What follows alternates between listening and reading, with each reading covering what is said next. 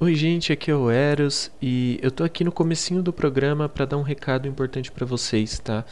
Na edição, a gente identificou que tivemos alguns probleminhas de conexão, então o áudio da Lu em alguns momentos, que é a nossa convidada, ficou um pouquinho acelerado, mas não é nada que vai comprometer a qualidade do programa, tá bom? Então, Lu, me desculpa, eu não consegui. mas valeu, gente. Obrigado pelo apoio até agora e escuta até o final, que é importante. Valeu!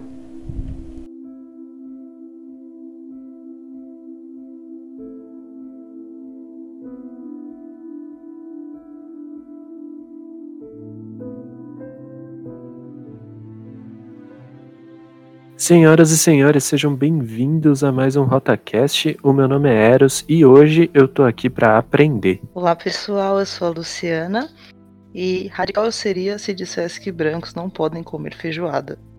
Ô, louco! então, eu adorei.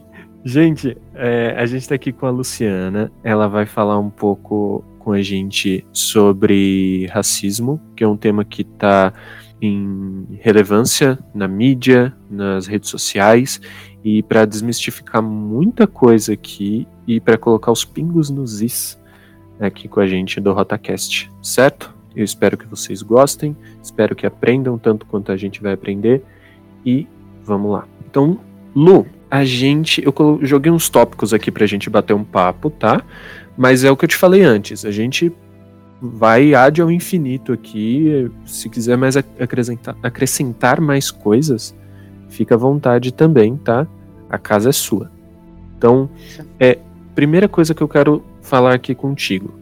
A gente tá vendo aí que no Twitter, no Facebook, no Instagram, tá passando na televisão também, é, a hashtag Vidas Negras Importam em diversos idiomas, né? Aqui no Brasil ficou mais relevante em português, mas em inglês está rodando o mundo inteiro também. E aí, é, em contrapartida, né, junto a isso, também subiu a hashtag Todas as Vidas Importam eu quero saber de você qual é a importância da gente manter a hashtag Vidas Negras Importam e o porquê que Vidas Negras Importam não quer dizer que nenhuma das outras vidas importam. Bom, né? É... Esse assunto ele é um pouco, ele não é complicado de se entender. É só a gente aí um pouco da nossa área de conforto, né? Quando a gente fala que vidas negras importam, é, tem essa repercussão tão grande, porque nos Estados Unidos, né, teve vários assassinatos de pessoas negras como tem no mundo o tempo inteiro. E lá, como eles passaram por uma um processo de como eu posso dizer, de fortalecimento é, da cultura negra um pouco mais intenso do que aqui no Brasil, então eles agem de uma forma um pouco diferente com relação às repressões que eles sofrem, né? Então uhum. lá surgiu essa hashtag. E aí o tempo foi passando e as pessoas foram é, se apropriando disso também e virou uma hashtag internacional, né? Quando a gente fala é, frisa, porque que as vidas negras importam, a gente está levando em consideração é, toda uma história, né? Todo um racismo estrutural, todo um racismo que vem de, de muito tempo, né? E a polícia, querendo ou não, é, mata mais as pessoas negras, é, as pessoas negras elas morrem mais por problemas de saúde. As pessoas negras elas estão marginalizadas, elas podem viver mais na rua, não só pela maior quantidade de pessoas negras, né, aqui no Brasil, por exemplo, mas porque a gente está à margem da sociedade na grande maioria, né? E o fato de dizer que vidas negras importam não significa que a gente está dizendo que as outras vidas não importam, né? Uhum. As outras vidas, é importante também a gente frisar as vidas indígenas, né, que também sofrem muito aqui no Brasil, elas são tão importantes quanto as vidas negras, né? Mas por que, que a gente fala tanto do, das pessoas pretas? Porque essas pessoas vieram para cá, no Brasil, e a gente sofreu é, de uma forma absurda. É, a gente era mutilado, a gente era humilhado, a gente não tinha acesso à educação, e isso é uma coisa que vem acontecendo até hoje, né? Então, pelo fato da gente ser taxado de uma forma errada pela sociedade, as pessoas veem a gente dessa forma e as nossas mortes acabam não sendo tão importantes quanto as outras. Então, é bom a gente até fazer um paralelo, né? As pessoas uhum. falam que um dos maiores é, um dos maiores massacres que aconteceram foi é, o Holocausto, né? Realmente foi, né? Mas por que que as pessoas elas dizem sobre o Holocausto e elas ignoram todas as mortes das outras pessoas negras? Que no final das contas a escravidão foi sim, né? O maior massacre que aconteceu na história do mundo, sabe? Mas uhum. porque corpos brancos estavam sendo contados, né? E os corpos negros teoricamente não importam, né? Eles aparecem na televisão, é um jovem morreu, é, um jovem foi pego pela polícia roubando e a polícia matou e ninguém se importa com isso porque acredita que se essa pessoa fez isso é isso que ela tem que receber em troca. As pessoas não veem humanidade na pessoa negra né? Então é isso que essa hashtag ela tenta trazer para gente, né? Um orgulho para as pessoas negras, uma força para as pessoas negras, para a gente poder reivindicar a nossa humanidade é, e para fazer as pessoas enxergarem a gente como pessoas também, né? As vidas brancas elas são contadas, elas são passadas na televisão. A gente vê uma pessoa branca que morreu morta pela polícia, as pessoas vão querer entender o que, que aconteceu, por que, que essa pessoa branca foi morta pela polícia. A gente não vai pensar, é bandido, entendeu? E uhum. o contrário acontece com as pessoas negras. Quando uma pessoa negra é morta, um jovem principalmente, que são os jovens negros são os mais mortos pela polícia, os meninos, as pessoas já imaginam, ah, tava roubando, tava com drogas, alguma coisa ele fez para ter esse destino. E é isso que a gente não pode pensar é uma vida, também é uma vida. E vidas negras importam também. Acho que é basicamente isso. Sim. É, assim, até fazendo um, um paralelo, não é o tema do podcast, mas é um dos motivos também pelos quais é, existe o termo feminicídio, né? Sim. Que muita, muita gente fala, ah, feminicídio não existe, é homicídio da mesma forma. Não, você não, não, é, não tem que ser tratado da mesma forma, né? Tem Exato. nuances, tem diferenças que a gente tem que levar Exato. em consideração. Tem recortes, né? a gente fala, chama de recortes, né? Todas as uhum. vidas são sim muito importantes, mas a gente tem que ver é, o que essas vidas elas representam na sociedade. Uma vida negra ela, na sociedade ela não representa a mesma coisa que uma vida de uma pessoa branca, né? É uhum. bem complicado.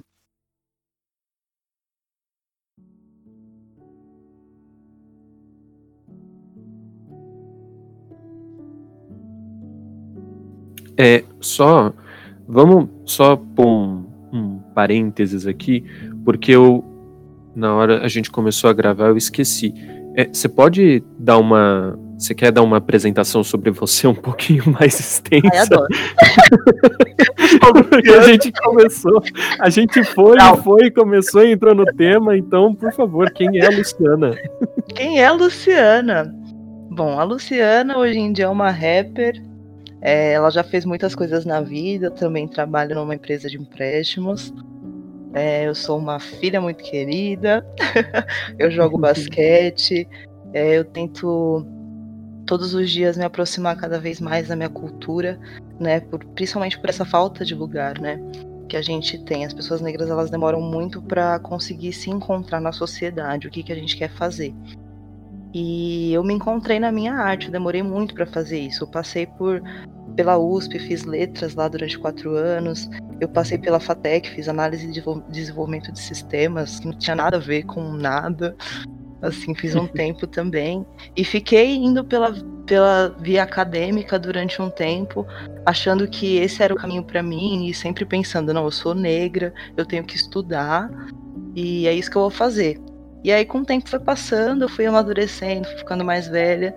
E aí eu vi que a arte é o que realmente salva as nossas vidas, assim, né? Porque não adianta muito a gente ter um bom emprego, ter uma formação e não conseguir se encontrar, sabe? Expor o que você sente. Mas uhum. basicamente essa Luciana hoje em dia, né? Sou ativista, militante. Eu fiz parte do coletivo da Letras durante um tempo, né?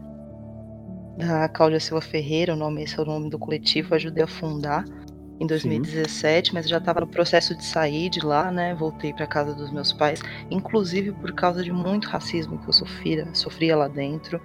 Eu fazia parte da Atlética também, e era tudo muito complicado. É um ambiente totalmente branco, de pessoas ricas, né? A Universidade uhum. de São Paulo é isso. E eu entrei já pensando, não, vou ficar rica, vou estudar, vou ficar rica. E não, foi só tapa na cara, tapa na cara, tapa na cara. Mas aí eu consegui me fortalecer. Foi, isso foi muito necessário, assim, para mim, sabe? para poder me encontrar como pessoa e ter disposição para fazer as coisas que eu quero fazer, sabe? Para minha sim. luta também. Sim, legal. Essa sou eu. Aí sim. É, você mencionou, você falou sobre que você estudou letras na USP, né, por quatro anos. Isso. Já vamos entrar nesse assunto, então? Vamos falar um pouco vamos. também sobre representatividade? Vamos. E aí é legal a gente falar sobre isso, porque eu quero te perguntar mesmo assim, a gente viu aí recentemente, né? Não lembro se ano passado ou ano retrasado, é, foi uma, um outro assunto que teve um pico, né? No, na, principalmente nas redes sociais e tudo mais, na mídia, com os vídeos da, da galera indo assistir o filme do Pantera Negra na, no cinema e tudo, e com aquele, a galera tirando selfie com o pôster e tudo, Sim. e é, o vídeo de algumas pessoas falando, ah, é assim que os brancos se sentem o tempo inteiro, e tudo, e tal, e, e para muita gente aquilo soou até... Pantera Negra foi um filme fantástico que ganhou Oscar, ganhou, se não me engano, três Oscars, e aí merecidíssimos, mas ainda assim, mesmo com, com isso, teve uma galera que começou a falar: não, é mimimi, é lacração, quem lacra não lucra e tudo mais. E qual que é a importância dessa representatividade, não só na mídia, eu digo, mas também no meio acadêmico e no meio profissional? Bom, a representatividade para as pessoas negras ela é uma coisa muito importante. Porque a gente cresceu desde sempre com uma falta de autoestima muito grande a gente não vê pessoas. Hoje em dia a gente vê, né? Mas a gente não via. Eu tô com 26 anos. Quando eu era mais nova, não via pessoas negras na televisão fazendo papéis de destaque. Era sempre numa novela das seis fazendo papel de escravo, ou sendo um empregado que não tinha falas, ou qualquer coisa desse tipo, assim, papéis um pouco menos importantes, né? Uhum. Então a gente cresceu sempre com isso, né? Achando que a gente era menor. É, isso também diz muito sobre o que, que é o racismo estrutural, né? E as pessoas elas acreditam que isso é mimimi porque quando o oprimido ele consegue ter um lugar, né? Infelizmente o opressor tem que dar um jeito de fazer uma manutenção ali da opressão, né? Para ele se sentir um pouco melhor. Então vai desvalidar a nossa luta, né? Por que, que foi tão importante o filme do Pantera Negra? O que mais tem é super-herói. Todo mundo gosta de super-herói, independente da idade. Todo mundo ama os filmes, filmes da Marvel, da DC. Mas que filme que a gente tinha tido com protagonista negro? A gente tem, tem vários super-heróis negros, né? Mas que filme a gente tinha tido com protagonista negro? E que a história inteira era baseada num povo negro, numa cultura de pessoas negras, né? Nenhum. Uhum. A gente foi ter isso em. No, foi em 2017 que lançou Pantera Negra? Vixe, então eu errei por uma margem é... maior ainda. eu não sei também, foi por aí. Então, quando lançaram, todo mundo ficou muito orgulhoso de tipo, meu Deus do céu, tem pessoas negras como eu fazendo papéis importantes e mostrando o rosto deles na, na, na no cinema, sabe? E é um filme de prestígio da Marvel, sabe? quanto isso é importante. É, mas enfim, eu acho que é basicamente. Você já perguntado alguma outra coisa? Não, foi mais essa. É, assim, também no, no. Acho que é legal a gente citar também a representatividade na, no real life, assim, né? No, no meio acadêmico, no meio empresarial e tudo mais. Isso. Por exemplo, eu estudei né, na letras durante quatro anos e eu tive uma professora negra. E ela era uma professora contratada para passar um ano só. Que isso acontecia, né? Tinha alguns professores que eles faziam uma prova e eles ficavam contratados para dar aula durante um ano. Então não tinha professores efetivos naquela época que me davam aula. Então ficava já com a sala cheia de pessoas brancas, né, alunos, mais o professor. E fora isso, a gente também não estudava é, autores negros né? Uhum. O pessoal está descobrindo que Machado de Assis era negro agora. Hum. Então, é. Então a gente não estudava autores negros. Se a gente quisesse fazer alguma matéria relacionada à cultura negra, era optativa livre. não era nem é, matéria de eletiva, né, que, que eles chamam, ou uma matéria de, de reforço, não era nada desse tipo. Você tinha que optar e fazer ela porque você queria fazer. Não ia entrar no seu currículo acadêmico, no Lattes, nada do tipo. Então é muito importante a gente ver pessoas que conseguiram é, ter sucesso no que elas decidiram fazer. Né? Porque a gente fala estudar é o melhor meio, realmente. É uma forma de reivindicação por todo o tempo que a gente passou sem acesso né, à educação. Uhum. Mas é muito importante que a gente tenha essa, a gente chama de hip hop study, né? São as pessoas uhum. que vêm da cultura hip hop, né, cultura negra e que conseguem entrar na faculdade e que ainda ficam estudando isso, né? Então acho que é muito importante a gente ter professores negros, não ter pessoas negras só na, na faxina, sabe? A gente conseguir ver que pessoas elas conseguem ter sucesso no que elas fazem, que elas são inteligentes, que pessoas negras conseguem ter mestrado, ter doutorado, e elas precisam ter medidas afirmativas para isso também, né? Porque não é só a gente falar sobre representatividade, a gente tem que fazer alguma coisa para poder inserir essas pessoas dentro da universidade. É, na minha época não tinha o Enem, ele não, não ajudava a entrar na, na USP, era só a prova da Fulvestre, né, o vestibular deles. Sim. Então, então não, não era muito fácil para pessoas negras entrarem.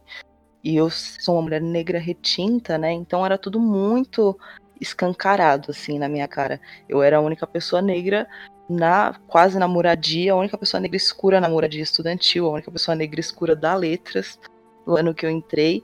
E isso quase em todos uhum. os horários. Depois que o tempo, é, depois que o tempo foi passando, as coisas foram melhorando. Eu lembro que em 2016 entrou um pessoal, aí já estavam começando é, a aceitar o Enem como como prova, né, para poder entrar no SISU e tudo mais. Então foi abrindo um pouco mais. E pelo fato de eu ter estudado na FEFELESH, né, a Faculdade de Filosofia e Letras, é, é o lugar que mais aglomera pessoas de baixa renda de baixa renda que nem são tão de baixa renda assim, né? Que tá na USP. mas então a quantidade de é, então a quantidade de pessoas negras lá era um pouco maior, mas mesmo assim ainda era muito pequena.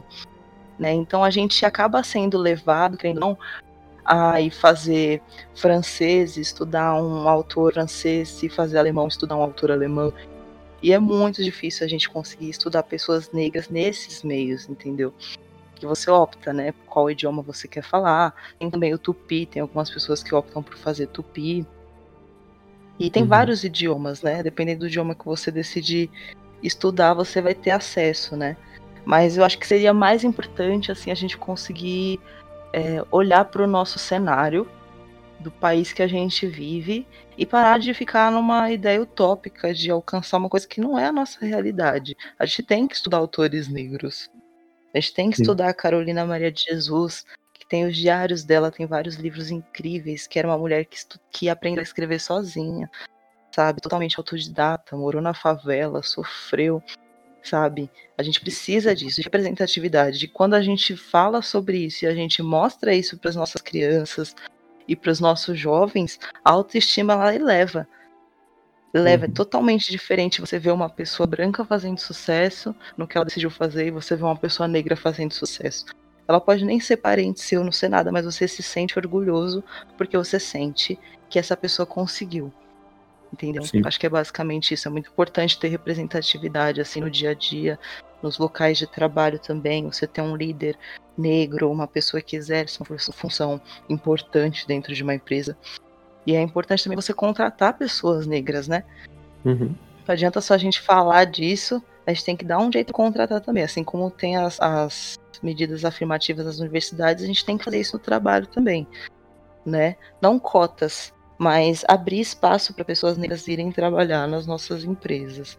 Né, nas empresas brancas que se beneficiaram com certeza do sistema escravocrata que a gente teve aqui no Brasil, né? Porque não tem como você ser rico e branco hoje em dia sem você ter se aproveitado e, e usado disso, né? Querendo ou uhum. não, você se aproveitou disso porque é a história, né? A história tá aí para comprovar.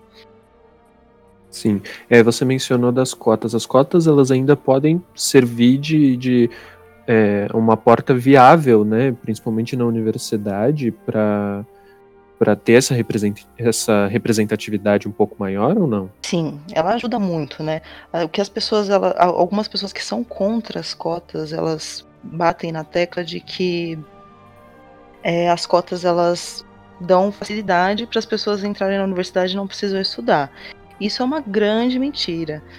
Se você as cotas elas vão te, por exemplo, se você se faltar 1,07 pontos para você passar no vestibular e você é uma pessoa negra, as cotas vão te ajudar, mas você teve que saber o que você estava fazendo. Você uhum. teve que estudar da mesma forma, né? Mas aí a gente consegue pensar, uma pessoa negra provavelmente teve que trabalhar e estudar. Uma pessoa negra provavelmente teve que trabalhar, estudar e talvez não tivesse um dos pais em casa. Sabe? Isso tudo que a gente tem que levar em consideração, né? Eu acho que por isso é tão importante as cotas, né?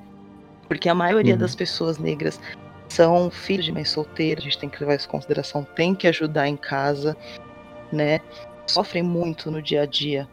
Às vezes a maioria não consegue nem terminar o segundo grau completo, né? A maior, o maior índice de abandono da escola é da juventude negra. Não tem uhum. como. Sim. E Mas é... é basicamente isso, as cotas são importantes. Então, é, é muito importante também que é, quem estiver ouvindo faça essa separação né, do, do, de mares, assim. Então, uma pessoa pode falar, ah, mas uma pessoa branca também pode ser que precise trabalhar e estudar, né? Mas é diferente. É, a gente pensa sempre em, em índices, né? Em, em uhum. taxas, uhum. em dados. Né? É óbvio que existem pessoas é, brancas que precisam ajudar em casa, trabalhar, fazem ensino médio à noite, não tem pai presente, e que têm dificuldades, enfrentam muitas dificuldades iguais às que as pessoas negras enfrentam. Só que é uma questão de reparação histórica mesmo, né? É uma questão da gente pensar, e pode até parecer um pouco radical, até falei da minha frase aí no começo, uhum. mas não é radical. É você parar para pensar que hoje em dia, uma pessoa branca que não deu certo foi uma pessoa branca que não soube aproveitar as oportunidades lá no passado. Seus antepassados não souberam aproveitar as oportunidades. Não foi o uhum. Estado que impôs isso para você ou para sua família ou para os seus descendentes, para os seus antepassados, entendeu? Então você tem sim que ter a sua responsabilidade, pensar que para você as coisas são mais fáceis, simplesmente pelo, pela cor da sua pele, sabe? Uhum. E também a gente tem que pensar em medidas para poder é, fazer as pessoas permanecerem nesses lugares, né? Porque não é só entrar. Por exemplo, eu entrei, consegui entrar, né, fiz tudo que precisava para entrar, mas para permanecer foi mais uma luta, né? Tanto que eu nem consegui. Antes a minha saúde é, emocional e mental do que ficar no lugar daquele, né? Às vezes a gente até abre mão das coisas que a gente quer por causa desse racismo, né? Então uma pessoa uhum. branca, pobre, que entra na Universidade de São Paulo, ela não vai enfrentar os mesmos problemas com uma pessoa negra, pobre, uhum. entendeu? Lá dentro ela pode passar por uma pessoa branca rica. Ninguém vai saber. Ela é só uma pessoa branca. Entendeu? Agora uma pessoa negra não tem como não passar é, batido, né? Uhum. Sim, é importante também a gente ressaltar que, é, assim, eu mesmo moro em, eu moro em Guaianazes, que é um bairro do extremo leste da, da cidade de São Paulo. É, é um bairro de periferia, mas assim, eu posso e de consciência tranquila e voltar do trabalho, eu estudo e trabalho, eu posso fazer isso tranquilo, que, por exemplo, eu não vou ser impedido de entrar em algum lugar, eu não vou ser parado pela polícia, eu não vou. É, se eu entrar numa universidade, eu vou ser só mais um aluno e vou passar por ali e ok, sabe? Se eu ganhar algum destaque ali, vai ser por alguma coisa que que eu fiz, ou de bom ou de ruim, mas por alguma coisa que eu realmente fiz, né, e não por quem eu sou. Sim, exatamente. Esse que é o que é o importante da gente conseguir enxergar e pensar fora da caixinha, né? Porque querendo ou não, quando a gente fala sobre racismo e as pessoas elas querem usar a contrapartida e falar que é mimimi, elas desvalidam a, a, a, nossa luta e falam, não, mas existem pessoas brancas, pobres, que sofrem tanto quanto as pessoas negras pobres. Né? Só que a cor da pele ela influencia muito. Você pode sim ser parado pela polícia porque você continua sendo um homem, né, Eros? E a polícia é para homens, mesmo você sendo branco. Só que a abordagem vai ser totalmente diferente. Uhum. Você pode estar com um guarda-chuva na mão, né? Você pode é. estar com, com a sua carteira preta na mão. Você pode estar com a mochila. sabe? Eles não vão te abordar da mesma forma que vão abordar um jovem de negro de periferia, assim como você, que é de periferia também como você. É isso que a gente tem que pensar, que a cor da pele ela influencia muito aqui, aqui no mundo inteiro, né? Uhum, sim. É, já, assim, vamos emendar no, no próximo tópico, porque eu acho que isso já está eu espero que isso já esteja ficando um pouco claro na cabeça de quem está nos ouvindo. Mas é, você também já mencionou aqui, já falou um pouco, mas eu quero aprofundar um pouco mais esse assunto. Eu acho que é interessante a gente falar sobre racismo estrutural. Né? A gente vem ouvindo isso em vários lugares e, afinal de contas, o que é o racismo estrutural? Como que a gente percebe ele? Olha, o racismo estrutural ele é um conjunto né, de práticas que a sociedade ela impõe para as pessoas negras ou para todo mundo, né? Não só para as pessoas negras, as pessoas indígenas também têm que é, serem colocadas em evidência, né? Porque a gente acaba esquecendo delas. Que a nossa sociedade ela acaba sendo binária, né? Entre pessoas brancas uhum. e negras, mas existem pessoas indígenas também. E o racismo estrutural é um conjunto de práticas que faz é, pessoas que são de grupos oprimidos continuarem nesses grupos e terem que se modificar e se adaptar para poderem fazer parte dessa sociedade que privilegia um outro grupo, que é o grupo das pessoas brancas. Então, uhum. por exemplo, é, quando você vai entrar numa empresa, existem muitas pessoas que alisam o cabelo porque as empresas elas não querem que você use o seu cabelo natural. Ou você tem uhum. dreads, as pessoas não vão te contratar porque você tem dread, ou simplesmente porque você é negro. Existem empresas que fazem isso sim. A maioria, na verdade, faz isso, né? É o que já tá ali taxado, é o que a gente já sabe que a pessoa negra vai fazer papel de empregada, vai fazer papel de escravo, sabe? Vai fazer um papel subalterno. Tanto que quando a gente vê o contrário, a gente fica abismado, né? Eu lembro quando a Thaís Araújo foi fazer a protagonista. Nossa, aquela novela era absurda da cor do pecado. Era um absurdo aquela novela. Eles querem uhum. colocar uma mulher negra como protagonista, mas o tempo inteiro eles chamavam ela de preta encardida, diminuíam ela. A gente sabe que o racismo existe e tem que ser mostrado, mas por que reforçar essas coisas, né? Por que normatizar isso e mostrar isso na televisão dessa forma, sabe? Uhum é muito complicado. Esse, isso que é o racismo estrutural, né? É esse conjunto de práticas aí que acaba é, preterindo um grupo e privilegiando o outro. Entendi. Então, é, assim, de certa forma, aquela representatividade que a gente falou, ela tem que ser bem aplicada também, né? Não adianta só ter alguma representatividade ali se ela for de uma forma negativa também, né? Exatamente, a gente tem que se ver em posições que não sejam vexatórias, não sejam é, de chacota. Por muito tempo, é, os atores negros eles eram comediantes é, e só isso, e sempre faziam piadas com a cor deles e coisas desse tipo. Hoje em dia a gente tem pessoas que estão fazendo papéis mais sérios, né? Uhum. Eu tava vendo ontem que não tem nada a ver com pessoas negras, né? eu tava vendo sobre a Marilyn Monroe. Ela morreu em 62, né? E Sim. ela estava com 36 anos já. E ela queria deixar de fazer os papéis de loira burra que faziam ela fazer, que obrigavam ela a fazer, né? A, uhum. O lugar que ela foi contratada. E ela ficou muito, muito deprimida com isso. Uma mulher branca, rica, né? Ficou muito deprimida com isso e acabou tomando alguns remédios. E a, a história que a gente tem acesso é essa, né? Então imagina um, um povo negro, né? Que já tem essa história pesada tem é, é, na genética carrega isso, né? Porque tem até um termo que, que as pessoas usam para isso, eu não consigo me lembrar agora, se eu me lembrar depois eu falo, uhum. que a gente acaba é, no nosso, na nossa genética mesmo, a gente acaba herdando isso dos nossos antepassados, né? E a gente fica mais deprimido, a gente tende a querer cometer suicídio, a gente tem autoestima muito baixa, a gente fica solitário, né? Então, reforçar isso na televisão é muito problemático, porque a gente acredita que esse é o nosso destino, que é para isso que a gente nasceu, né? Então, porque a gente pensa também em crianças, né? Principalmente nas crianças. O que uma criança negra que vê na novela a Thais Araújo sendo humilhada daquele jeito, ela é protagonista.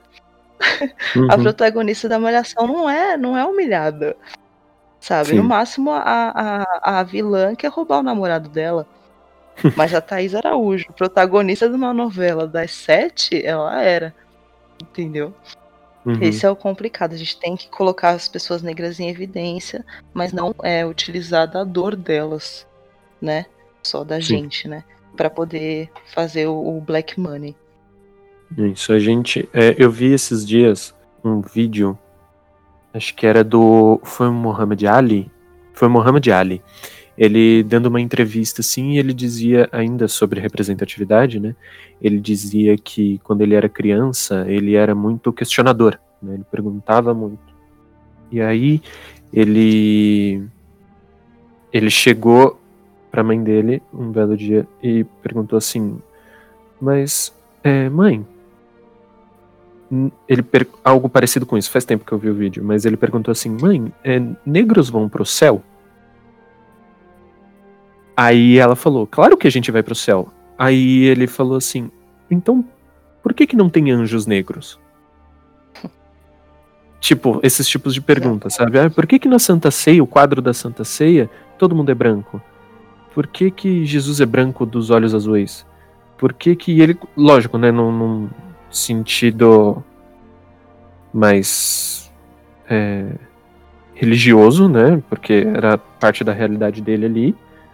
Mas ele já fazia esse tipo de questionamento, né? Esse tipo de, de é, é, esse tipo de imagem também afeta bastante a, a, cabeça de uma criança, né? Porque a criança vê e pergunta. Criança é o ser mais puro que existe no universo. Sim, exato. E aí você já cre cre é, cresce no meio disso, você fica totalmente atordoado, né? Você na escola você acaba criando problemas, você sofre muito bullying na escola, você e isso afeta muito a autoestima das pessoas negras, né? Uhum.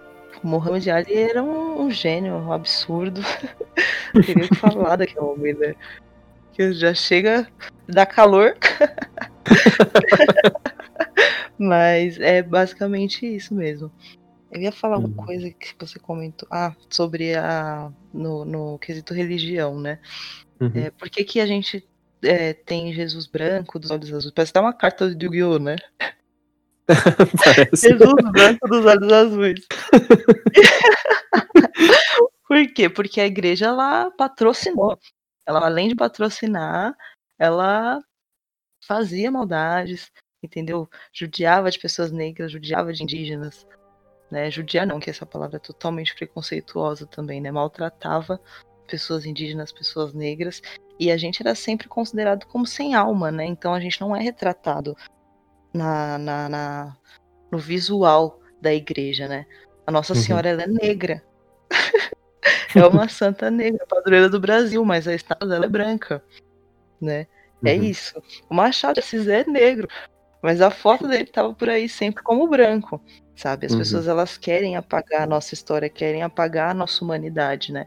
Então por isso que a gente não vê mesmo na igreja, sabe? Hoje em dia a gente vê padres negros, mas isso é uma coisa que a gente não via também, sabe? A igreja ela foi muito culpada assim por tudo que aconteceu com as pessoas negras, ela patrocinou a escravidão, se beneficiou muito disso, né? Desde que o uhum. mundo é mundo, e isso continua aí até hoje, né?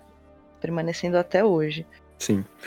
É, a gente. Você falou uma, uma coisa que me, me deu um gatilho aqui que não está nos tópicos que a gente, a gente separou aqui, mas que também é importante a gente, a gente colocar na roda, que é. Você falou da palavra judiar, né? Isso. Que se você for analisar o contexto da palavra, ela é sim preconceituosa com o povo judeu. Sim, né? totalmente. Então. Não, tudo bem. Então, é, a gente. É, é, vamos abordar isso, porque tem muitas palavras no nosso idioma e em outros também, mas vamos focar aqui no Brasil. É, palavras que a gente usa no dia a dia que muitas vezes tem uma origem totalmente preconceituosa, né? Você fez quatro anos de letras, você Sim. pode falar isso muito melhor do que eu. tem várias palavras e várias expressões, né? Preconceituosas uhum. que a gente usa, né? É, por exemplo, cor de pele. Como assim cor de pele? Eu lembro que quando eu era mais nova, eu tava no prezinho, o pessoal falava, ah, cor de pele. Eu não tinha, eu já entendia que o cor de pele era aquele bege, porque era o único lápis que, que as pessoas consideravam como cor de pele. Mas eu entendi porque a minha cor da a cor da minha pele era diferente daquele lápis. Então não é um uhum. lápis cor de pele, é um lápis bege. Uhum. Né? Já começa aí, aí já começa nas crianças. Aí tem o uhum. denegrir, né? Tem o ovelha negra, tem o estampa étnica, né? Tem vários, tem vários. Tem o mulata, é um dos mais absurdos, né? Que a gente usa ainda até hoje tem o pardo, o mulata, né? Só explicando, é uhum. que as uhum. pessoas elas fazem essa associação, né? Que é um, a mula, que é um animal híbrido entre o cavalo e a jumenta, se eu não me engano, e que ele não uhum. pode procriar, né? E isso faz alusão é, aos homens brancos que estupravam as mulheres negras, escravas, e tinham filhos de, de pele parda, né, que trabalhavam como capatazes ou coisas desse tipo, né, e que trabalhavam, só viviam para trabalhar mesmo para o seu pai, que não o considerava como pai. Ele continuava sendo escravo, mas ele tinha uma função diferente, né? Uhum. Então a gente tem várias dessas dessas, né, dessas expressões racistas, né? Moreno Sim. também, né? Negro de traços finos, cabelo ruim, não sou tua nega, tem vários. Vários. Uhum. que mais tem, né? É só a gente parar pra pensar um pouco, né? Tem a coisa tá preta, uma nuvem negra passou pela minha cabeça, serviço de preto, feito nas cores, tem muito, muito, muito. Uhum. É, e você percebe que são, são sempre termos que remetem a alguma coisa ruim, né? Sim, é, sempre, sempre. Você está se referindo a alguma coisa ruim, denegrir. Então, você está estragando alguma coisa quando você vai denegrir aqui. Sim, um né? ótimo exemplo em contrapartida desse que você falou, de, de ser sempre ruim, o negro ser sempre ruim, é a inveja branca, né? Porque inveja é uma coisa ruim. Ah, é um é, pecado. Sim. É um Mas pecado, aí... só que aí as pessoas colocam branca, aí fica bom. Entendeu? Uhum. Mas a inveja branca não tem problema, porque é uma inveja do bem, né? Entre aspas. É, eu, é, eu, eu acho que eu acho que é preconceituoso também, porque é questão de lógica, né? Quando você diz uhum. que a uhum. inveja branca é boa, você já imagina que, é, que o contrário do branco é o preto, né? Sim. Teoricamente, na nossa sociedade área. Então, a inveja preta é algo ruim. Então, se você associa o que é bom ao branco, você associa o que é ruim ao negro. Então, continua sendo preconceituoso. Uhum. Sim. É importante que a gente tente filtrar isso no dia a dia mesmo, né? Quanto mais a gente tentar, uma hora vai virar automático, né? Não é. E, e, e, é importante também, pode fazer a diferença no, no, num contexto maior. Sim, né? faz toda a diferença, né? Eu acho que é mais importante você parar um pouco, é, mesmo que você passe por uma pessoa devagar na conversa, sabe? Então você uhum. parar, pensar o que você vai falar e depois você dizer. E se você perceber que você foi preconceituoso com o que você disse, você tenta se retratar, né? Ou você, se a pessoa falar algo para você, você não vai ficar debatendo com ela, falando, não, mas não foi isso que eu quis dizer. Só se desculpe e já era. Uhum. Faz isso que já resolve. É. A gente é, também, ainda nesse, nesse, mais ou menos nesse papo de convívio social e tudo mais, é importante também que quando a gente vê uma, alguma situação de racismo, principalmente no nosso meio social ou não, né, a gente se posicione efetivamente e claramente contra isso, né? Sim, isso é o mais importante, né? E é por isso que a gente se dispõe tanto a abrir a nossa luta para as pessoas negras, né? A falar sobre isso o tempo inteiro, tanto nas redes sociais como qualquer espaço que a gente receba para poder falar sobre isso, porque a luta antirracismo ela não é uma luta só das pessoas negras. Ela tem uhum. que ser e tem que se tornar obrigatoriamente uma luta das pessoas brancas também, né? Porque uhum. quando tá um grupo de pessoas brancas que são amigos, eles podem fazer piada e a gente não sabe de nada, sabe? Eles não vão achar que tem um problema. Mas se tiver uma pessoa negra no meio, pode ser que eles não façam, mas pode ser que eles façam também. Então por isso que é importante uma pessoa branca se posicionar. Porque imagina uma pessoa negra no meio de um grupo de pessoas brancas, e aí uma dessas pessoas faz um comentário racista. Muito provavelmente a pessoa negra não vai se posicionar. Se ela já não tem é, esse viés de ser militante, se ela tem uma autoestima baixa, se ela cresceu com isso, né, que muitas das pessoas negras crescem. Então, muito dificilmente ela vai rebater. Por isso que é importante uma pessoa que tem consciência, que sabe o que a gente passou, bote a cara no sol e fale. Não, não uhum. pode falar isso. Porque as pessoas Sim. elas vão respeitar mais a pessoa branca que estiver falando. Porque quando a gente disser, vai ser sempre mimimi. Sempre uhum. vai ser mimimi. É muito difícil a gente ter esse espaço que a gente está tendo agora, né, Eros? De uma pessoa branca convidar uma pessoa negra para falar sobre isso e escutar sabe? Isso é muito importante. Eu, inclusive, agradeço muito pelo convite. Estou adorando. Que isso. Eu que agradeço você ter aceitado logo de cara. Porque a, a, qualquer outra pessoa ia falar que eu vou falar com esse moleque, nem sei quem que é. Mas maravilhoso. É, agora, você tocou num ponto que eu queria puxar um pouquinho para cima, assim, que pode para algumas pessoas parecer um pouco um pouco mamilos, um pouco polêmicos. Que é o mas foi só uma piada.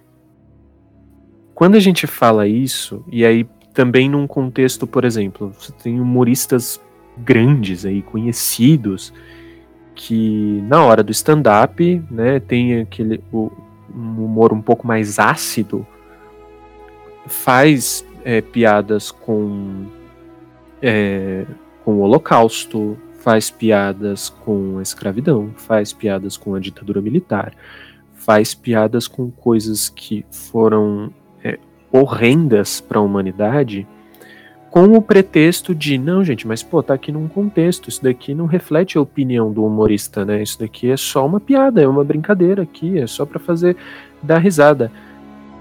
Até que ponto é só uma piada e até que ponto isso pode ser prejudicial para para outras pessoas, para quem sofre realmente com isso, com esse preconceito todos os dias?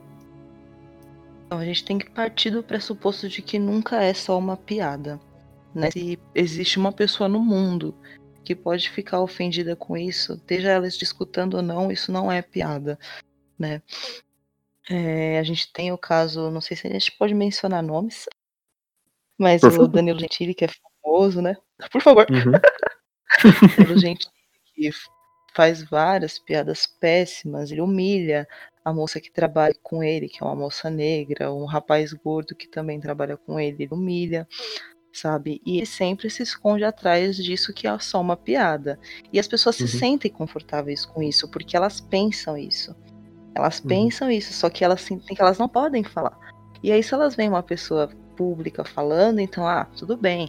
Então ele tem é, esse respaldo da sociedade. Então, além de. Ele já foi processado algumas vezes por algumas coisas que ele disse, mas não acontece nada porque isso não é importante aqui pra gente, né? É só uma piada. E quando a gente tenta reivindicar a nossa humanidade, a gente sai como chato. Né? Uhum. Nos Estados Unidos, as pessoas elas não podem fazer esse tipo de piada porque lá as pessoas apanham.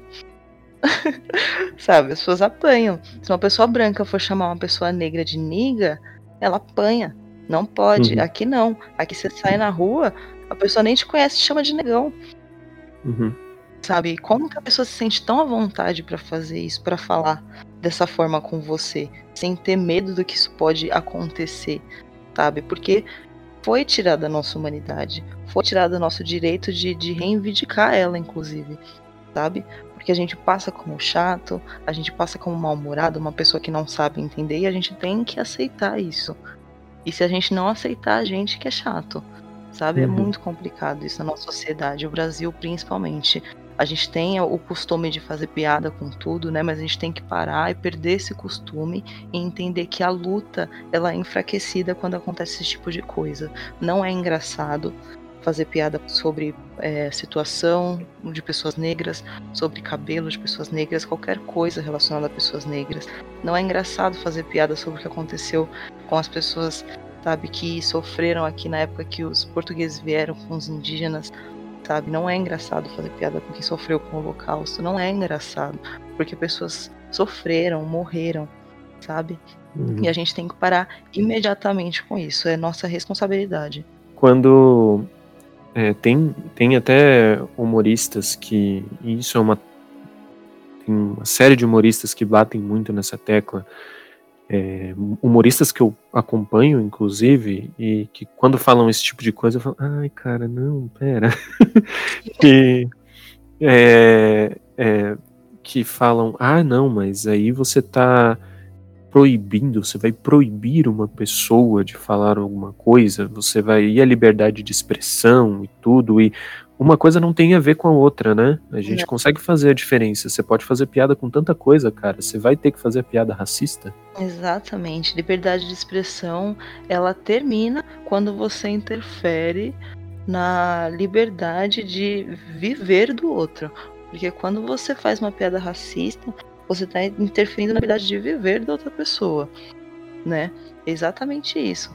Como que você pode chamar uma pessoa negra de macaco, sabendo o que que isso representa na nossa sociedade, sabendo o que que os nossos antepassados passaram e dizer que isso é uma piada? Não tem uhum. como, a gente tem que ter responsabilidade sobre o que a gente diz. Né? Além de tudo, as pessoas negras, depois de tudo que a gente já passou, a gente ainda está passando por muita coisa. E não é só liberdade de expressão quando você interfere na vida do outro, né? Deixa de ser liberdade de expressão quando você está sendo preconceituoso. Então, que fique claro que não é, fique claro não, fique escuro, que não é piada. Não é piada quando um grupo oprimido vai sofrer com isso também. Uhum. É, mesmo num, num, contexto desse de é, humor, né, de stand-up comedy ou de é, de roda de amigos, ou aquela conversa no bar, que a galera já tá meio alta, é importante a gente começar a se podar, né? E, e presta atenção no, no, que você fala antes de você falar. Né? Exatamente. Né? Não é, e não é difícil, não, sabe? Muitas pessoas que fazem isso, elas só simplesmente não estão se importando, sabe? Porque uma pessoa que se importa, ela vai parar para fazer isso, sabe? A gente tá tão acostumado a não ninguém se importar com as pessoas negras que essas, essas piadas, ditas piadas, elas estão aí o tempo inteiro, sabe? Eu estudei um pouco é, o Monteiro Lobato, né? Na época uhum. da faculdade, o pessoal tava querendo cancelar ele, né? Porque uhum. ele falava na, na, em algumas historinhas dos livros que ele tinha, estavam querendo até parar de deixar as crianças da escola estudarem ele. Isso foi uma polêmica muito grande é, no meio das letras que a gente tem que condenar o autor, mas não pode condenar a obra, né? É isso que eles falam, condene o autor, hum. mas não condene a obra. Mas a gente tem que parar para pensar um pouco, né? Como assim condenar o autor, condenar o autor, mas não condenar a obra, né?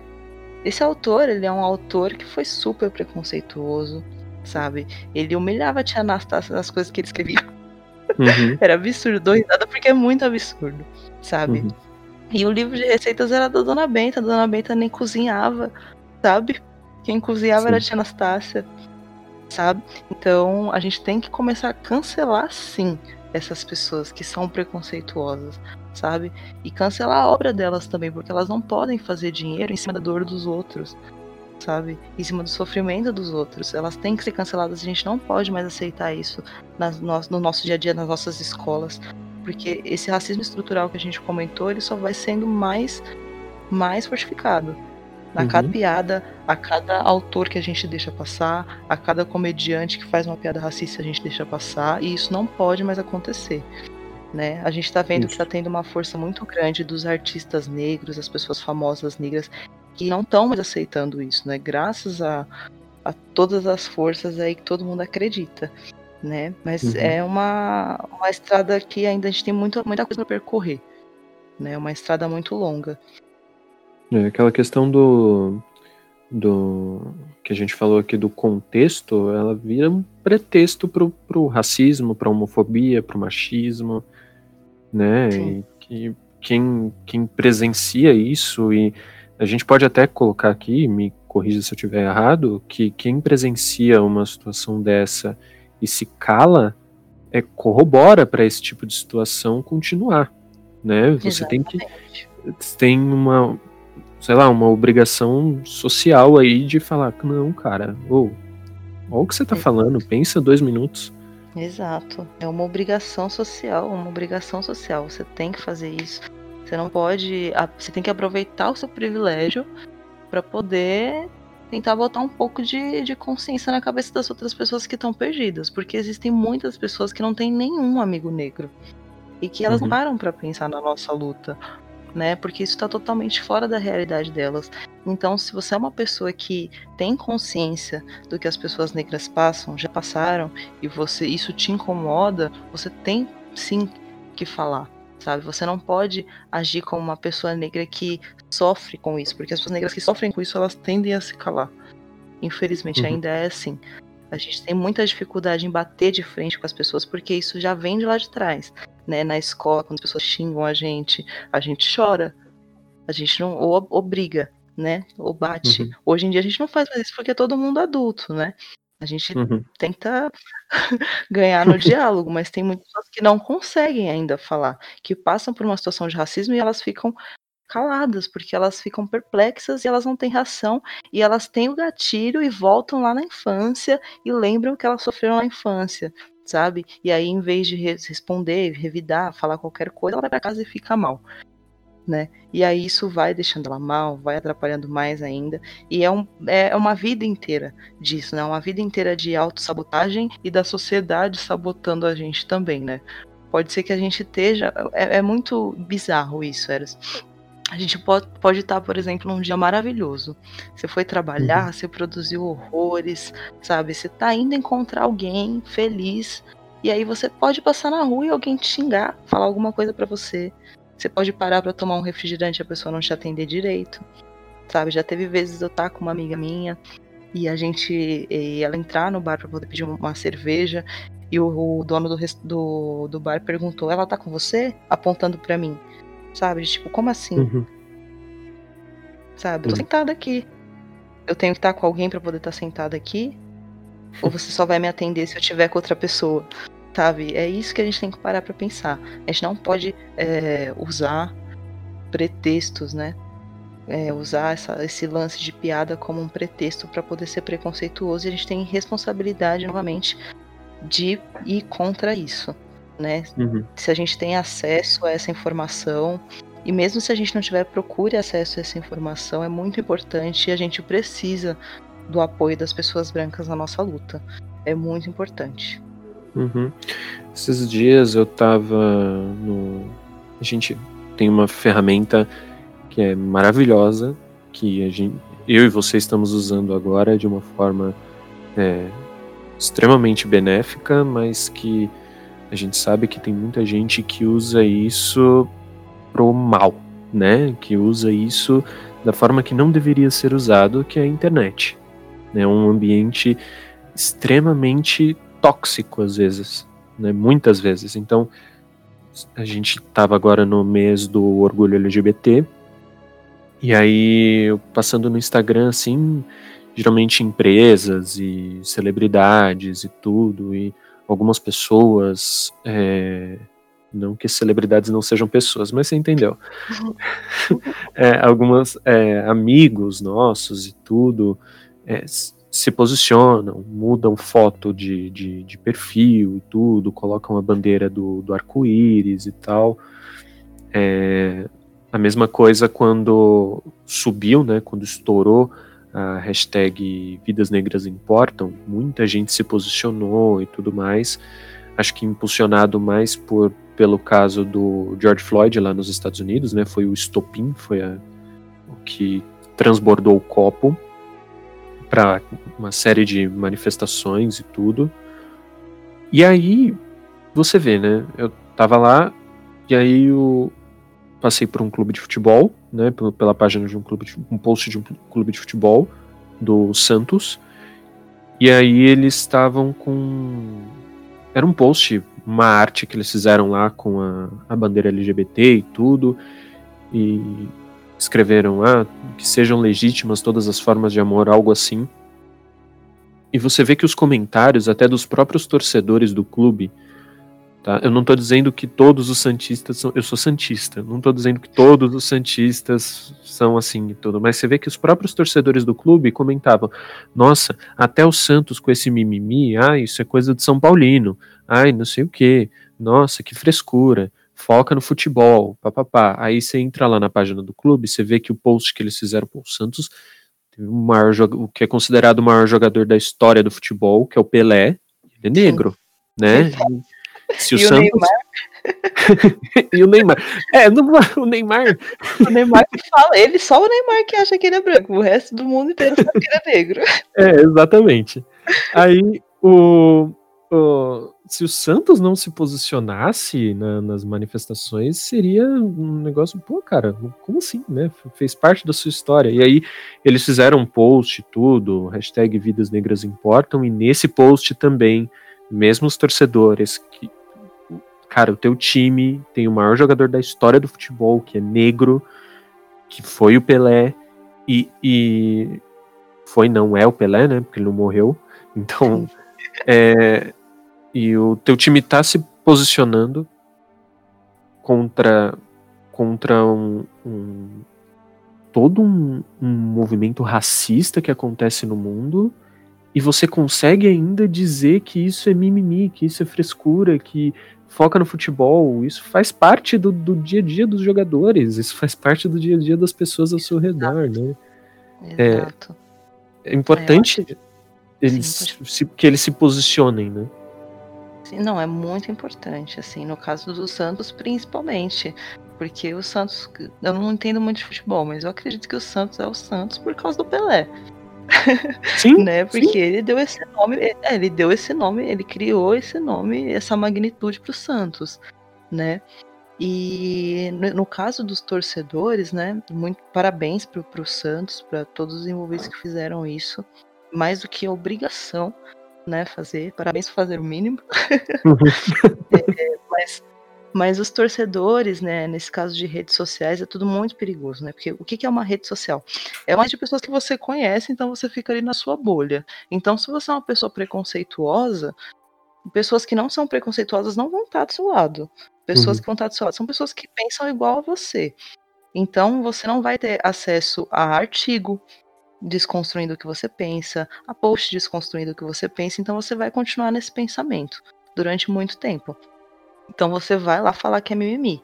E tem muitas pessoas que elas não têm noção da magnitude do, da, das coisas, né? Do que, que significa. As pessoas acreditam que na cultura do pão e circo, né? Você tem que ter comida e tem que ter entretenimento. A questão política não pode interferir em nada disso. Então você não pode falar sobre política é, ou, ou qualquer coisa política relacionada é, no, no, meio esportivo, nem no ambiente de trabalho. Mas a gente tem que desmistificar isso. A gente uhum. tem que falar assim sobre racismo, sobre é, homofobia, LGBTQIA mais fobia, em todos os ambientes, né? Em todos uhum. os ambientes a gente tem que falar sobre isso, porque em todos os ambientes a gente tem pessoas negras, em todos os ambientes a gente tem pessoas LGBTQIA. Então é sim um ato político, é, falar sobre isso no futebol, falar sobre isso no trabalho, falar no grupo familiar, a gente tem que fazer isso. Né? A gente não pode simplesmente viver alheio achando que o esporte ele tá ali só para entreter a gente e que não significa nada, não tem nada por trás disso. Né? Até o Pelé, que já fez várias declarações péssimas, né? que foi uma uhum. pessoa que, que fez várias coisas erradas na vida, tá se posicionando com relação a isso, porque ele percebeu que isso tá passando dos limites. A gente tá em 2020, sabe? A gente tá no mês 6 de 2020.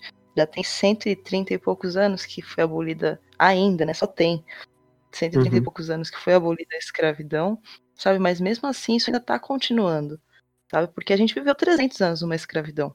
A gente viveu 300 anos sendo escravo. Então, só uhum. 130 e poucos anos não é o suficiente para apagar todo, todo, toda essa história que a gente teve, né? nem se tivesse feito, nem quando fizer 300 anos de que a gente está livre. Né? Uhum. Então é muito importante a gente falar sobre isso em todos os espaços que a gente tenha. Sabe? É importante a gente falar sobre isso no jornal, é importante falar sobre isso no nosso grupo de amigos, no futebol, sabe? Em tudo quanto é canto, porque todos os espaços são espaços políticos e a gente tem que falar sobre isso. Sim. Quando, por exemplo, você vê a, a, a Maju que é apresentadora, acho que do Jornal Nacional, né? Que ela era.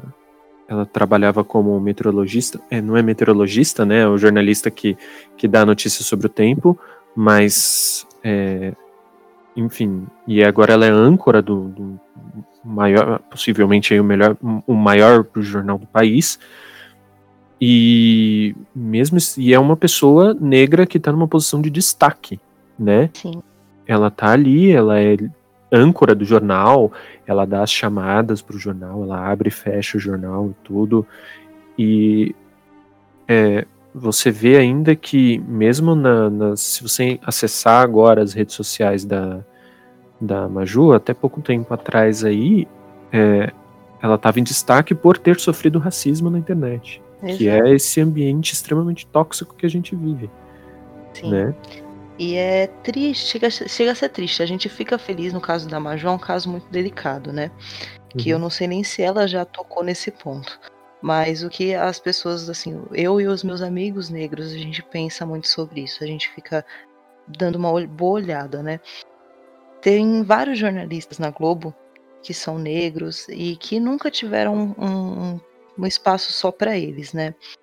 No caso da Maju, ela é uma jornalista sem precedentes, não tem nem o que falar, sabe? Ela fala, parece que é um anjo, uma anjinha preta linda.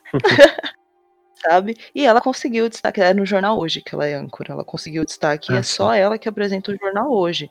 Não tem William Bonner, não tem ninguém, né? Mas no caso da, da, da Glória Maria, por exemplo, uma mulher super culta, já viajou, sei lá, 170 países, se eu não me engano, fala sei lá quantos idiomas, sabe? E ela demorou muito tempo para ter o espaço dela na TV. Ela começou a apresentar o Fantástico, mas ela ainda dividia com outra pessoa, né? Aí ela uhum. saiu, colocaram uma mulher branca no lugar que era a Renata Barcelos, se eu não me engano. Aí ela foi apresentar o Globo Repórter, aí ela ficou um tempo apresentando o Globo Repórter. Mas aí, tá. Tem a Glória Maria, tem a Maju. E os outros jornalistas que só cobrem o William Bonner quando ele vai passar as férias com a família? Uhum. Né? E os outros jornalistas que só ficam na rua pegando é, alguns casos sem muita importância, né? E, e, principalmente as moças que trabalham, que a maioria são mulheres, né? Que trabalham apresentando as notícias do tempo, a maioria é tudo loira, magra. Eu nunca vi uma moça do tempo gorda. Uhum. nunca vi. E preta e gorda, então, menos ainda né? No caso da Maju, ela ganhou muito destaque, né? Eu acredito que a Globo ela tenha se aproveitado um pouco disso para não passar como racista, né? Tanto que eles dão toda essa visibilidade para ela, mas eles pecam com todos os outros. Então a gente não vai se iludir achando que a Globo não é racista, porque eles colocaram a Maju para ser âncora do jornal uhum. hoje. A gente sabe, tá na cara que eles são. Sim. E tá na cara que eles são, principalmente por eles terem feito isso. Sabe? que eles não fazem. Não, não, fazem por nenhum dos outros. Tem um jornalista que eles passaram um, um pó, eu não me lembro o nome dele agora. Mas ele sempre apresenta o Jornal Nacional quando o Irã Bonner tá de folga. E uhum. passaram um pó mais claro no rosto dele. E ele ficou conhecido por causa disso porque passaram um pó mais claro no rosto dele. E mesmo assim, depois de muitos anos trabalhando na Globo, ele continua só cobrindo William Bonner. E ele é um jornalista muito bom. Mas ele é negro. Sim. Entra na, naquele, naquela coisa que é, tá na boca de muita gente e aí é, os pontos que a gente está falando aqui eles se interligam muito, né? Então entra muito naquilo do é, da galera que fala assim, não, eu não sou racista, eu tenho amigos negros, né? Eu não sou homofóbico, eu tenho amigos gays. Mas isso não, não, não exclui o fato de que você pode ser racista, sim. Mesmo tendo Exato. amigos negros, você pode cometer atos de racismo. Você pode ser racista no seu dia a dia, até nas coisas que você fala e você às vezes nem percebe. Né? É importante a gente colocar aquele filtro que a gente já falou aqui e ver bem o que a gente está falando, como a gente está agindo.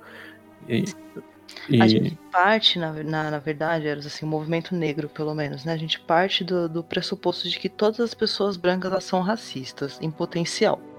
Uhum. Que fique claro que é em potencial. Então, uma hora ou outra, por é, ignorância, por descuido, essa pessoa ela vai acabar cometendo um ato racista, né? E porque só pessoas brancas são racistas, né? Porque esse sistema ele prejudica as pessoas negras. Então, pessoas negras, elas reproduzem racismo, né? Elas não são racistas. Uhum. Então, a gente uhum. parte desse, desse pressuposto e a gente tenta colocar na cabeça das pessoas brancas de que elas têm que se policiar o tempo inteiro, né? Porque elas são pessoas brancas, elas podem dizer eu não sou racista, não sou racista, não sou racista, mas são as suas atitudes que vão provar isso. Né? Você pode ter um, um namorado negro, um avô negro, é, um amigo negro, chamar ele de negão e não se importar, mas isso não significa que você não é racista. Significa que você uhum. tem uma pessoa negra na sua vida. Né? Isso já diz alguma coisa sobre você, sim. Né? Que você não é intolerante. Talvez. Né? Mas existem também uhum. muitas pessoas brancas que só aceitam pessoas negras que fazem parte da família. Né? Se for um, um filho branco que for trazer uma pessoa negra para dentro da família, aí já não vai aceitar. Né? Uhum. Né? Se for um amigo, tudo bem. Mas se for para fazer parte da minha família, não. Então é isso tudo que a gente tem que levar em consideração, né? Parar para pensar, eu sou uma pessoa branca, então eu posso ser racista a qualquer momento, então eu tenho que me policiar o tempo inteiro, né? Eu acho que a responsabilidade que as pessoas brancas elas deveriam ter, eu acho que é muito grande. Por isso que acaba que elas simplesmente não querem saber. Elas tratam como mimimi, porque elas têm que ir contra o amiguinho, elas têm que se policiar. É muito trabalho para elas, entendeu? então acaba que elas não querem ter esse trabalho todo e falam, não, mimimi, deixa pra lá. Uhum. Sabe? No final de contas, não é ele que tá sofrendo com essa dor, né? É o outro. E aí é muito fácil. É. Pimenta no dos outros é refresco. É. e aí, Ai, a gente, gente tem a gente tem muito aquilo do. É, ainda, né? De novo, quando a gente vê é, alguma pessoa negra lutando é, ou fazendo algum post sobre isso, algum artigo sobre isso, qualquer coisa assim, no Facebook, no, em grupos de WhatsApp ou qualquer coisa assim.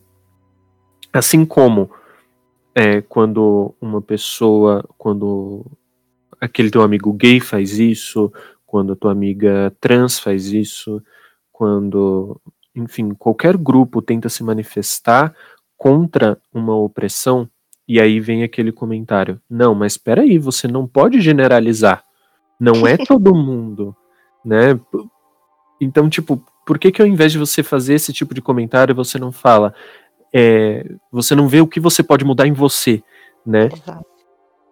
Então, quando uma mulher fala que por exemplo, quando a gente escuta aí o movimento feminista, também não é o, o tema do, do, do, podcast, mas vamos mencionar. É quando o movimento feminista diz todo homem é um estuprador em potencial. Essa mulher, ela não está dizendo que todos os homens são estupradores. A gente sabe que não são todos os homens que são estupradores. né? Mas esse tipo de, de, de fala é, que todos os homens são estupradores em potencial, é, é para te levar à reflexão sobre esse termo justamente, né? É para causar algum incômodo mesmo. Qual que é a importância disso no, no, no nosso meio social? O que, que isso pode mudar? Eu acho que é importante a gente parar para pensar que o mundo não gira em torno do nosso umbigo. Quando a gente uhum. fala todo homem, né? Eu não, não me declaro como feminista, que eu coloco a questão racial acima, né? Acho que a maioria das mulheres negras tem isso também. Mas uhum. eu entendo totalmente a luta das mulheres brancas feministas.